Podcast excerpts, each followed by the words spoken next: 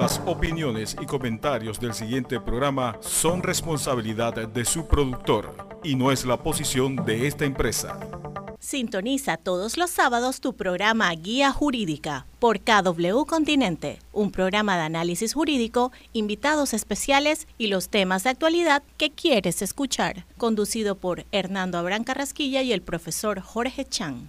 Atención, no bajemos la guardia.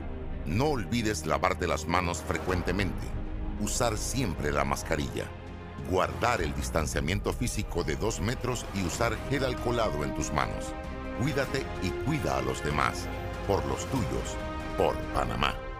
Atención panameños, cuando no estás en tu burbuja social, no rompas la distancia de dos metros. Tu burbuja es el grupo de personas que viven contigo en tu casa.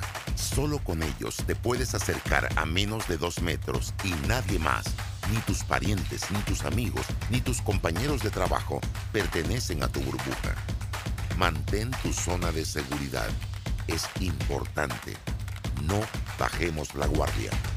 Atención residentes de los circuitos ocho ocho y ocho nueve. A partir del lunes doce de abril le corresponde la segunda dosis de la vacuna contra el COVID diecinueve a los mayores de sesenta años del circuito ocho ocho. A partir del miércoles catorce de abril inicia la primera dosis de vacunación del circuito ocho nueve para los mayores de sesenta años de edad. Las mujeres embarazadas y docentes que laboran en los circuitos ocho ocho y ocho nueve podrán vacunarse inscribiéndose en la página https dos puntos diagonal diagonal vacunas punto panamasolidario punto gob punto pa diagonal vacunas. La estrategia continua de vacunación está condicionada a la cantidad de dosis que suministran las casas farmacéuticas. Recuerde verificarse para que conozca el lugar, fecha y hora que le corresponde. Atención, a partir del lunes doce de abril, las personas con discapacidad del circuito ocho ocho que fueron vacunadas en el Parque Omar les corresponde la segunda dosis de la vacuna contra el COVID diecinueve. Deberán dirigirse al centro de vacunación express ubicado en el Rommel Fernández. No bajemos la guardia.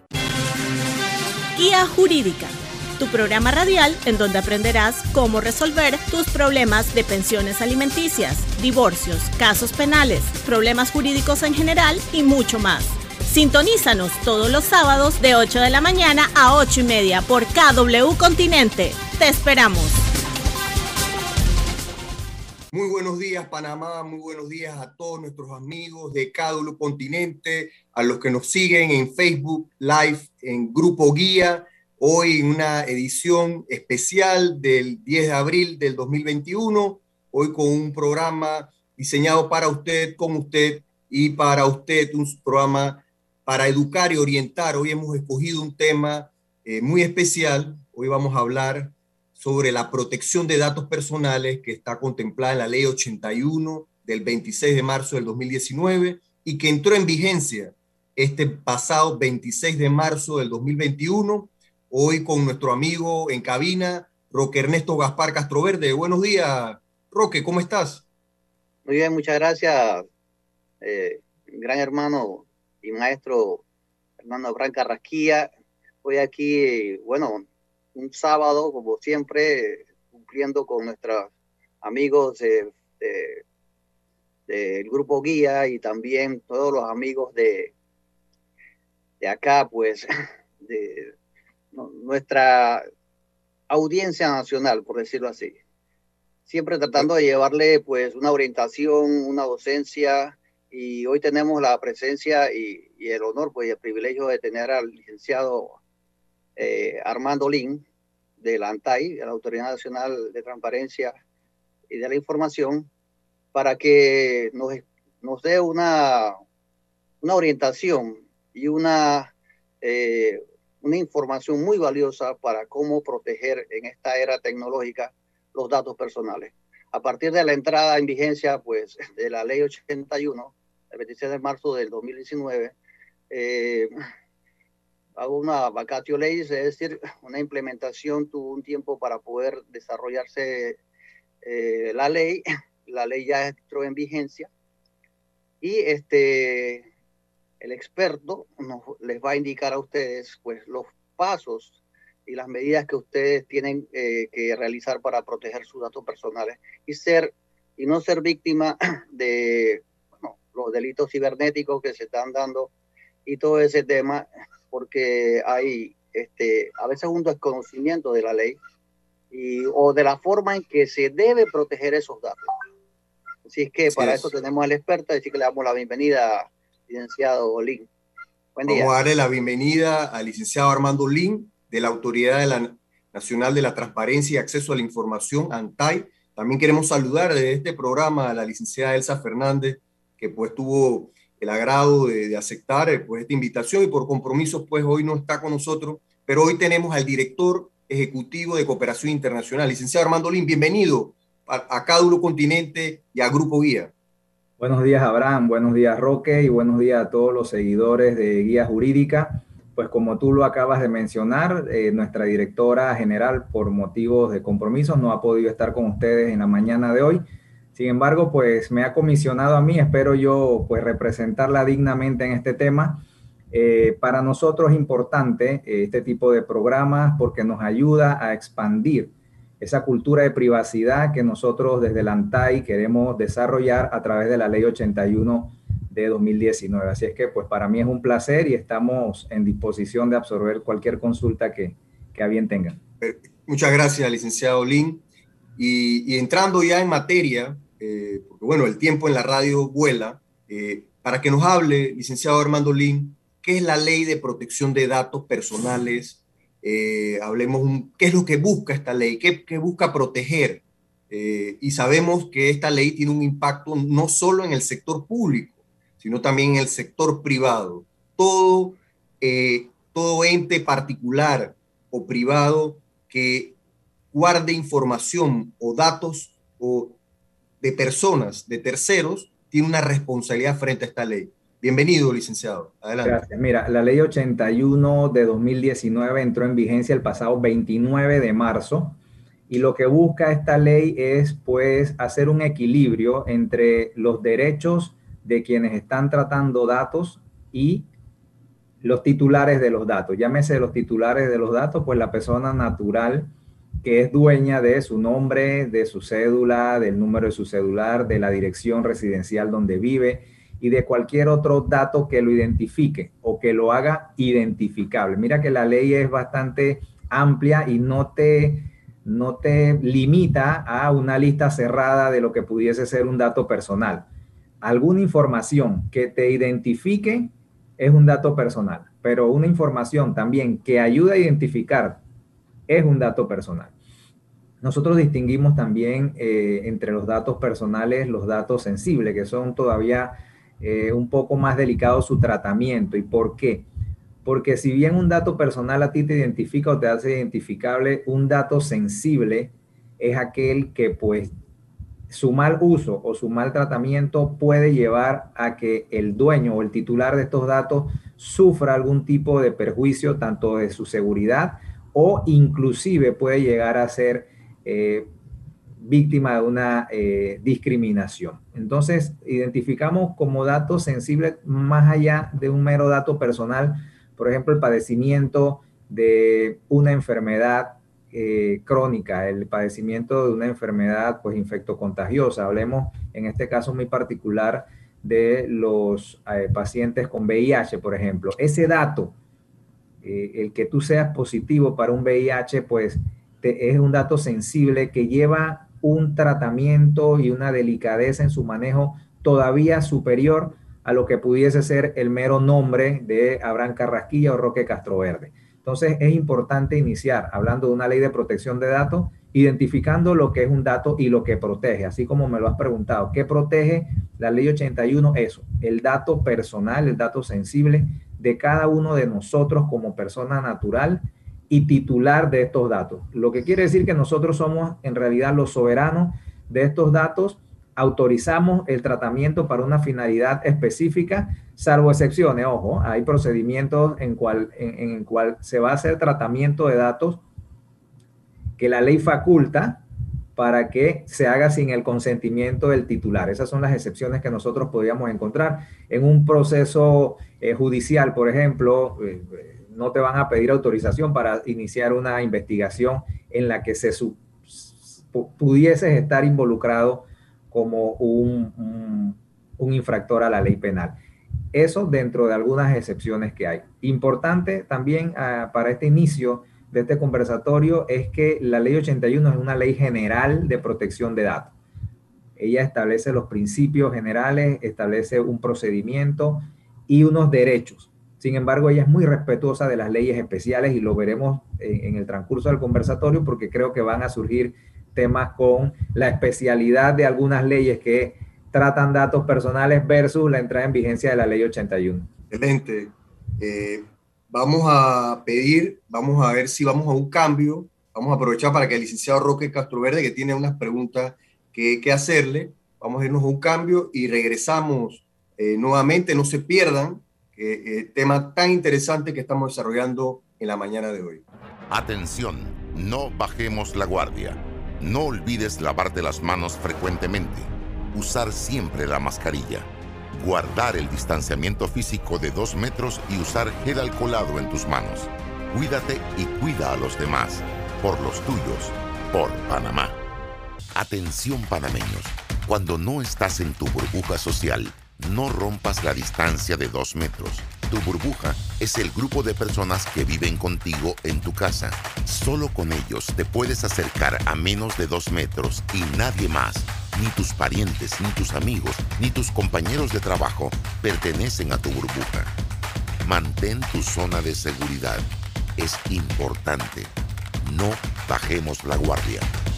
Atención residentes de los circuitos ocho ocho y ocho nueve. A partir del lunes doce de abril le corresponde la segunda dosis de la vacuna contra el COVID diecinueve a los mayores de sesenta años del circuito ocho ocho. A partir del miércoles catorce de abril inicia la primera dosis de vacunación del circuito ocho nueve para los mayores de sesenta años de edad. Las mujeres embarazadas y docentes que laboran en los circuitos ocho ocho y ocho nueve podrán vacunarse inscribiéndose en la página https dos puntos diagonal diagonal vacunas punto panamasolidario punto gob punto pa diagonal vacunas. La estrategia continua de vacunación está condicionada a la cantidad de dosis que suministran las casas farmacéuticas. Recuerde verificarse para que conozca el lugar, fecha y hora que le corresponde. Atención, a partir del lunes doce de abril, las personas con discapacidad del circuito ocho ocho que fueron vacunadas en el Parque Omar les corresponde la segunda dosis de la vacuna contra el COVID diecinueve. Deberán dirigirse al centro de vacunación express ubicado en el Rommel Fernández. No bajemos la guardia. Sintoniza todos los sábados tu programa Guía Jurídica por K W Continente, un programa de análisis jurídico, invitados especiales y los temas de actualidad que quieres escuchar, conducido por Hernando Abraham Carrasquilla y el profesor Jorge Chang. De manera muy genérica el nombre, pero pues porque puede ser tú, puedo ser yo, puede ser cualquiera de los eh, oyentes hoy, es el soberano de esos datos. Sin embargo, a, e, a esa persona no se le establecen responsabilidades ni sanciones, ¿sí? De ahí que nosotros siempre sugerimos a los titulares de los datos, pues que apliquen ellos las primeras medidas de seguridad para que sus datos estén resguardados. Licenciado Armando Lin, estamos de vuelta en K W Continente y, y volvemos para retomar el tema, nos decía. Eh, sí, que la ley identifica tres sujetos dentro del tratamiento de datos personales. El titular del dato, que es la persona natural propietaria de cada uno de sus datos. El responsable del tratamiento, que sería quien en este momento pues hace el uso de esos datos con una finalidad que debe identificársela plenamente al titular, y el custodio de la base de datos. El custodio pues normalmente es el que guarda estos datos, llámese una nube o una empresa que se dedique a tener servidores especialistas especializados en esta materia. Sin embargo, la ley le otorga responsabilidades y sanciones a los dos últimos, al responsable del tratamiento y al custodio de la base de datos. A nosotros como persona natural la, la ley no nos, no nos sanciona por ser descuidados. De ahí que la instrucción primaria que nosotros damos en cada uno de los talleres y capacitaciones es que seamos nosotros los garantes y los custodios y los protectores de nuestros datos, y tener mucho cuidado en dónde nosotros estamos facilitando estos datos y saber previamente cuál será la finalidad, cuál será el uso y por cuánto tiempo van a mantener esos datos estas empresas o estas personas naturales que se dediquen al tratamiento de los datos. Sí, licenciada, yo tenía eh, una, una pregunta para que le hagamos una docencia a los, a los oyentes de K W Continente eh, las diferencias y similitudes de la Ley sexta del veintidós de enero del dos mil dos y la Ley ochenta y uno del veintiséis de marzo del dos mil diecinueve. Diferencias y similitudes para ver si podemos, eh, digamos, entender la naturaleza de, de, de esta nueva ley, que claro, me imagino que es más profunda y, y más actualizada que la de dos mil dos, que hace casi veinte años. Bueno, eh, retomo sus palabras y por supuesto la Ley ochenta y uno eh, viene con una normativa y estándares internacionales más actualizados que la Ley dos. Sin embargo, parto diciéndole eh, que la Ley seis, perdón, de dos mil dos, la Ley seis se refiere al sector público en cuanto a la transparencia que debe haber con la información que maneja el sector público, ¿sí? La Ley ochenta y uno abarca tanto el sector público como el sector privado y protege los datos personales. En cuanto a la Ley seis, pues hay información pública que no es relativa únicamente a datos personales. Ahí hay una diferencia, ¿no? Uh-huh. Eh, en cuanto a lo que pudiese ser, y eso pues se consulta mucho, si la Ley ochenta y uno choca. En estos días, eh, inclusive escuché a alguien que dijo, yo sé que la Ley ochenta y uno derogó la Ley seis, eso es incorrecto. La Ley seis eh, está vigente, convive pacíficamente con la Ley ochenta y uno, pero la pregunta o el, el tema que posiblemente pudiese generar algún tipo de, de conflicto es, bueno, si me estamos, estamos hablando que la Ley ochenta y uno protege datos personales. El nombre, ya nos acaba de aclarar usted, es un, un dato personal y la cédula es un dato personal. ¿Por qué entonces se permitirá que con la Ley seis se publiquen planillas en donde aparece el nombre y la cédula del servidor público? Específicamente por eso, porque es un servidor público, es una ley especial que está hablando de los recursos del Estado, la información del Estado que debe publicitarse en razón de la transparencia. Por lo tanto, para que una institución pueda demostrar esa transparencia y que Abraham no está dos veces eh, registrado con dos salarios distintos en esa institución, se hace necesaria esa publicación. Sin embargo, los datos que se van a publicar y que se publican son los mínimos necesarios para identificar que Abraham Carrasquilla pues está prestando un servicio en X institución y que está devengando un salario por ese servicio que él está devengando, y que no se preste a que Abraham Carrasquilla esté en dos instituciones en el mismo horario recibiendo dos salarios por funciones distintas. Así que la Ley seis no riñe con la Ley ochenta y uno, ni la Ley ochenta y uno deroga la Ley seis. Son dos cosas distintas, y dentro de la especialidad de la Ley seis en materia pública y de transparencia, pues la Ley ochenta y uno se lo respeta. Licenciado Armando Lin, la Autoridad Nacional de la Transparencia y Acceso a la Información tiene el rol de supervisar y fiscalizar todo este proceso de implementación de esta ley. ¿Qué tienen que hacer las instituciones del Estado, en este caso eh, los ministerios, la, las direcciones nacionales y las empresas privadas que almacenan Eh, datos en este momento que, que empezó a regir esta ley? Eh, porque es bueno también trasladar esa responsabilidad, o que conozcan el eh, sector público y privado esa responsabilidad que tienen ahora ante, ante, los, ante los, los, los terceros, ¿no? Los particulares, ¿no? Los dueños de la información. Sí, mira, nosotros a la fecha de ayer, si la memoria no me falla, porque como te comenté, no hemos eh, registrado los de esta semana, ya llevamos casi treinta y cinco talleres eh, dirigidos a ambos sectores, público y privado, dándoles la información necesaria para que ellos puedan hacer el autoanálisis de las distintas bases de datos que ellos manejan, porque pues una institución puede tener más de una base de datos, igual que empresas. Si hablamos que pues sencilla la empresa o la actividad que sea, tú puedes identificar que puede tener una base de datos donde están sus empleados, una base de datos donde están sus clientes y una base de datos donde están sus proveedores. Entonces, por muy sencilla que sea la actividad económica que esté des- desarrollando esta empresa, ya vemos que tiene tres bases de datos. En el sector público puede pasar lo mismo. Así que lo que nosotros recomendamos siempre desde la ANTAI es, uno, que se haga ese análisis de dónde yo estoy tratando datos, con quiénes yo lo estoy compartiendo, cuál es la finalidad de la recolección de los datos. Estoy siendo acorde y respetando los principios generales de tratamiento de datos, por ejemplo, el principio de proporcionalidad y minimización de datos. O sea, estoy pidiéndole a mi usuario o a mi cliente realmente los datos que yo necesito o estoy pidiendo cosas innecesarias para un tratamiento.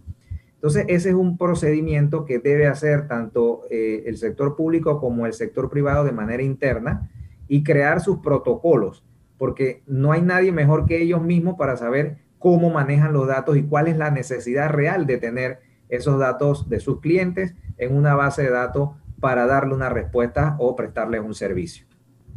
Creo que tienes ahí alguna... Sí, alguna hay una pregunta, pregunta pero eh, es decir, si dentro de la, de la empresa este, había protocolos, por, por ejemplo, como decía el maestro Carrasquilla, de trazabilidad, es decir, quién, eh, quién maneja mis datos, cómo lo maneja, eh, qué información busca, es decir, que yo pueda saber en un momento dado, pues, cuál fue la persona que solicitó mis datos eh, de manera, digamos, eh, no, no proporcional, no específica eh, o no mínima, y que pues busca más de lo que en realidad necesita para manejar algún tipo de, de, de, de proceso o diligencia. Entonces, ¿se puede saber la trazabilidad de quién maneja o, o ha usado mis datos? Mira, eso va a depender de la tecnología y de los procesos que tenga esa empresa para el manejo de los datos. Nosotros en estos talleres que hemos realizado nos hemos encontrado con empresas que están muy actualizadas en cuanto al tema de protección de datos, con las figuras que esto involucra y con la tecnología que le están aplicando en este momento a, esa, a, a ese trámite de los datos personales. Sin embargo, también nos hemos encontrado empresas pues, que no han hecho ese cambio de eh, la parte física del papel hacia la parte digital. La ley igual les, les, les aplica, ¿eh? Esto no es para, para trámites o tratamientos eh, tecnológicos digitales. Si tu sistema de almacenamiento de datos es papel, impresora, eh, cartapacio y archivador de metal, pues en ese proceso tú tienes que establecer tus protocolos de saber quiénes tienen acceso a ese, a ese repositorio de datos personales que tú tienes ahí. Sin embargo, ajá. Armando Lin, Eh, ahí mismo en esa línea, ¿qué derechos tiene el ciudadano? Para ir puntual, o sea, ¿qué derecho tenemos nosotros ante esos, ante esos datos que están en el sector público-privado? Ahí hay algunos derechos, usted creo que nos puede compartir. En materia de protección de datos personales se reconocen cuatro derechos fundamentales que son los que llamamos derechos ARCO. El acrónimo de cada uno de estos derechos, en razón de A, de, de acceso, R de rectificación, C de cancelación y O de oposición. Se reconoce además un derecho adicional que es de portabilidad, pero ese básicamente se lleva a cabo con empresas de tecnología cuando tú quieres sacar tus datos y pues llevarlo a otro a proveedor. Sin embargo, pues también se reconoce como un derecho. Estos derechos son irrenunciables para el titular del dato, ¿sí? Las empresas que tienen que tener los protocolos establecidos para saber que un derecho de acceso que pueda eh, ejercer Roque Castroverde, pues yo debo contestarlo en un periodo no superior a diez días hábiles. Si yo me paso de estos diez días hábiles, ya yo soy sujeto de una denuncia ante la ANTAI y pues probablemente si el, el titular del dato puede comprobar que efectivamente no le dieron respuesta entre los diez días hábiles, pues habría la, la, la posibilidad de una sanción. Y que, por ejemplo, un, un derecho que, o la ejecución del derecho de rectificación ya no son diez días hábiles, son cinco días hábiles. Entonces, estos tiempos deben manejarse pues plenamente en la empresa o en la institución que maneje o trate datos personales. Eso pues podría ser lo, lo sustancial en este momento en cuanto al ejercicio de los derechos. Excelente. Excelente. Y ahí, eh, en, este, en este momento, ¿en qué etapa estamos en cuanto a la ley? Sabemos que la ley crea una dirección ante la ANTAI. Eh, ¿Cuál sería, para beneficio de nuestros oyentes, ya casi cerrando en, en radio, Eh, eh, eh, las, los objetivos que tiene la ANTAI en los próximos meses eh, para desarrollar e implementar? No sé si la ley va a ser reglamentada, si tienen eh, eh, considerado reglamentar algunos aspectos, eh, sería bueno para aprovechar. Y también ahí mismo le preguntamos eh, cuáles serían los contactos, dónde pueden nuestros ciudadanos, nuestros oyentes de, de Grupo Guía, de, de K W Continente, que nos escuchan a nivel nacional, dónde pueden acceder a información para conocer un poco más sobre sus derechos y también de los deberes que tienen las instituciones y las empresas que, que almacenan datos personales. Sí, bueno, respondiendo a la primera pregunta, la ley faculta a la ANTAI para la creación de una dirección que se va a especializar en esta materia, que es la Dirección de Protección de Datos Personales, que está en proceso de creación. Pues ustedes saben que eh, crear una dirección en el sector público no es como crear un departamento en la empresa privada, así es que se están dando los trámites necesarios para esto. Sin embargo, y a pesar de ello, pues la autoridad como tal, como eh, eh, órgano regente y rectora de esta materia, pues ya tiene eh, identificado, hasta que ese punto se dé, quiénes son los que van a estar encargados de este tema eh, durante este periodo de creación de la, de la Dirección de Protección de Datos Personales. En cuanto a contactos, pues nosotros tenemos un correo electrónico que se creó exclusivamente para recibir todas las consultas que sobre esta materia se generen, que es protección de datos arroba antai punto gob punto pa.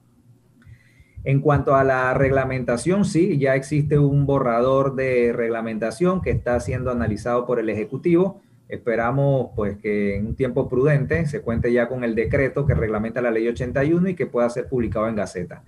Eh, no sé si se me quedó alguna de las preguntas últimas que hiciste. No, perfecto, usted sintetizó muy bien, licenciado Armando Lin, eh, porque bueno, ya estamos casi por concluir en radio. Y tenemos una pregunta que no queremos dejar pasar en nuestro... Eh, quiero que sepa que las redes están llenas de preguntas e interrogantes en Grupo Guía.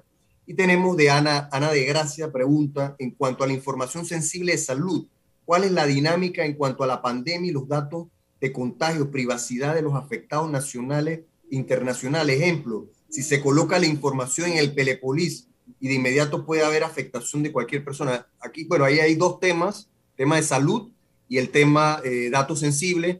Eh, hoy, ahora vamos a continuar en Grupo Guía para ampliar un poco más el tema, pero ya con esta pregunta de, vamos a proceder a despedir pues, el programa en radio. Mira, durante el tema de pandemia, el tiempo de pandemia, se ha hablado mucho el tema de los datos, de, de los datos personales de salud. Sin embargo, pues nosotros eh, siempre hemos dicho que la ley como tal identifica el, el procedimiento para tratar estos datos. De hecho, hubo en algún tiempo atrás, iniciando pandemia, pues consultas del, del MINSA, del Ministerio de Trabajo y de muchas de las instituciones del Estado que tuvieron que ver con el manejo de estos datos personales sobre cuál era la mejor manera de hacerlo. Cuando hablamos de tema muy particular de pacientes y de datos personales de salud, pues nosotros nos remitimos a la Ley sesenta y ocho, que es una ley especial de la relación paciente-cliente y el expediente médico. Como hablé hace un momento, la Ley ochenta y uno respeta la especialidad de las otras leyes y complementa cuando estas quedan con algún vacío. En ese sentido, pues sí se ha tratado de, eh, se ha procurado de que todo este tratamiento masivo de datos que tienen que ver con pandemia se hagan siempre de la manera que se ha estado haciendo, con respeto a los principios, y como ustedes ven, lo que se proyecta no es el dato de Juan Pérez eh, eh, es positivo a COVID, sino que se tiran estadísticas. Esas son excepciones también que la ley permite en el tratamiento de datos personales y sensibles, cuando tú anonimizas o disocias el dato para no identificar a la persona titular de ese dato, sino extraer la información que tú requieres. Así es que, pues, eh, para no pasarme del tema, yo creo que pues tratamos de responder a la, muy bien, a la muy bien. persona. Bueno, muchas gracias, gracias. Eh, licenciado Armando Lin. Vamos a despedirlo en la radio, pero seguimos en Grupo Guía, en Facebook Live, con unas preguntas. Tenemos muchas preguntas aquí de nuestros oyentes y seguidores. Y bueno, eh, con esto pues despedimos el programa del día de hoy, Roque, para que te despidas y, y sigamos pues en, en, bueno, en Facebook Live. Un, un saludo a los, a los escuchas y amigos del Grupo Guía, eh, Guía Jurídica Radio, en K W Continente. Y bueno, le agradecemos al licenciado Armando Lin de la Autoridad Nacional de Transparencia y Acceso a la Información por los valiosos, los, los valiosos datos, informaciones y explicaciones eh, sobre la Ley ochenta y uno del veintiséis de marzo del dos mil diecinueve. Así es que nos despedimos. Saludos, pues. Panamá. Saludos. Saludos. Todos. Nos vemos el próximo sábado. Facebook Live. Seguimos en Facebook Live. Atención, no bajemos la guardia. No olvides lavarte las manos frecuentemente. Usar siempre la mascarilla. Guardar el distanciamiento físico de dos metros y usar gel alcoholado en tus manos. Cuídate y cuida a los demás. Por los tuyos. Por Panamá. Atención, panameños. Cuando no estás en tu burbuja social, no rompas la distancia de dos metros. Tu burbuja es el grupo de personas que viven contigo en tu casa. Solo con ellos te puedes acercar a menos de dos metros y nadie más. Ni tus parientes, ni tus amigos, ni tus compañeros de trabajo pertenecen a tu burbuja. Mantén tu zona de seguridad. Es importante. No bajemos la guardia. Atención residentes de los circuitos ocho ocho y ocho nueve. A partir del lunes doce de abril le corresponde la segunda dosis de la vacuna contra el COVID diecinueve a los mayores de sesenta años del circuito ocho ocho. A partir del miércoles catorce de abril inicia la primera dosis de vacunación del circuito ocho nueve para los mayores de sesenta años de edad. Las mujeres embarazadas y docentes que laboran en los circuitos ocho ocho y ocho nueve podrán vacunarse inscribiéndose en la página https dos puntos diagonal diagonal vacunas punto panamasolidario punto gob punto pa diagonal vacunas. La estrategia continua de vacunación está condicionada a la cantidad de dosis que suministran las casas farmacéuticas. Recuerde verificarse para que conozca el lugar, fecha y hora que le corresponde. Atención, a partir del lunes doce de abril, las personas con discapacidad del circuito ocho ocho que fueron vacunadas en el Parque Omar les corresponde la segunda dosis de la vacuna contra el COVID diecinueve. Deberán dirigirse al centro de vacunación express ubicado en el Rommel Fernández. No bajemos la guardia. Guía Jurídica, tu programa radial en donde aprenderás cómo resolver tus problemas de pensiones alimenticias, divorcios, casos penales, problemas jurídicos en general y mucho más. Sintonízanos todos los sábados de ocho de la mañana a ocho y media por K W Continente. Te esperamos.